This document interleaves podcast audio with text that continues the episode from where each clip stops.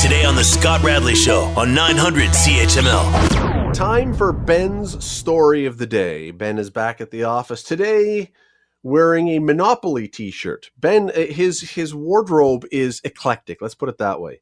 Very eclectic. And uh, so, you know, for the next little while, we'll bring you up to date until we've cycled through. Now the pressure's on him that he can't wear the same shirt twice in close succession because people go, he just wore that. Oh, don't you worry. I have a varied wardrobe of just weird t-shirts. So, all right. I look forward to it. I used to.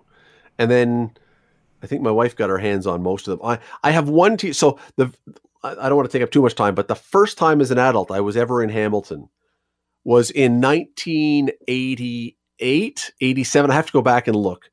And it was for a concert by the band Boston at Cops Coliseum. And I bought a concert t-shirt and I still have that t-shirt. It is now thinner than rice paper. I couldn't put it over my head without shredding it, but I still have it. And I keep getting told I'm throwing that out and I keep saying, no, I'm not. And it has thus survived. But if I put this on, I would not need water to have a wet t-shirt contest. It's that thin. But maybe one of these days I'll, uh, I'll, get rid of it in a blaze of glory on the show.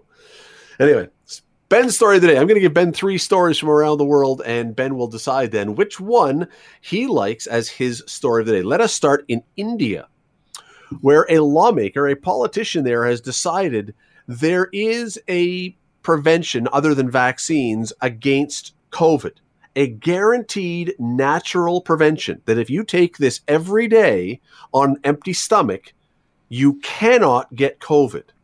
And he is urging all of his people in his area to do this. What is this magical ingredient, Ben, you ask? Coffee? Well, he, he made a video of this just to prove that it can be done. If you drink a cup of cow urine every day on an empty stomach, you will not get COVID. And has he gotten COVID yet?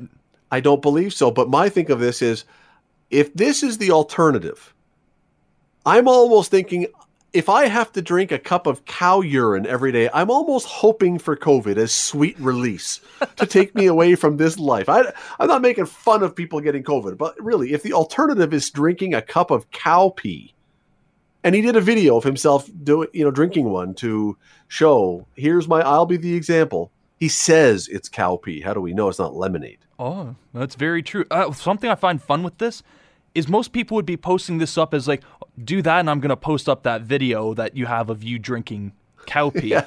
This guy was like, this is something you should do. Like, yeah, this is from Fear Factor, most for most people.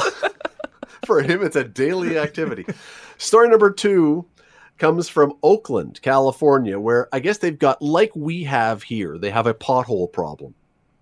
A lot of roads with a lot of big potholes, which I wouldn't think Oakland would be the...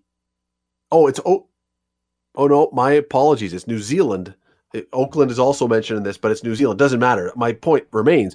New Zealand, you don't think of it having a lot of freezing cold weather so that potholes get created like we have here with freezing and thawing and freezing and thawing. Maybe they do. Anyway, there's a guy down there. There's a vigilante who has found a way to get the city to rapidly fix potholes. Is that making them bigger? Or is he like showing around with a shovel and a pickaxe, making them even larger? No, that would be much more obvious than this. No, he goes around with spray paint in the middle of the night, finds the big potholes that need to be done, and spray paints phallic symbols on them so that the city is then sort of forced to come out and deal with them because they've got rude markings on their streets. So to get rid of these uh, these photos, these images that look like, you know, those things, uh, the city hurries out to to fill the potholes. And then he's become a bit of a folk hero because he's gotten so many potholes filled now by painting his pictures. Man, now I'm really curious. Is somebody going to be listening to this and start doing it here? We'll see. I'm not, look, I'm not encouraging vandalism. I just find it very funny. Uh, and story number three, this one is, um, Ben, how many times, how many times have you and I talked about criminals not being the brightest people on the planet? Almost so daily. many times. Yeah, so many times. Well, this guy in Ohio is wanted by police, and they have released a photo of him, a mugshot photo of him that you know, is not really a great picture. Well, this guy decided he is so tired of seeing his mugshot, this ugly mugshot on the news, that he has sent the police a selfie to please use this one, because this is, I like this picture better.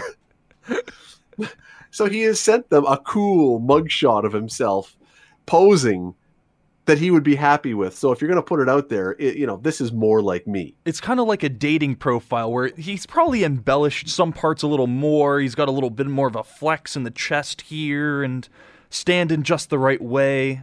Yeah, it's kind of like criminal Tinder. Only in this, so case, will in this case, we're just matching police officers to criminals. Will your story of the day be the Indian politician who is drinking a cup of cow urine a day to avoid coronavirus? Will it be the guy who is painting rude pictures on potholes to force the city in New Zealand to paint, to fix them and get rid of the paint?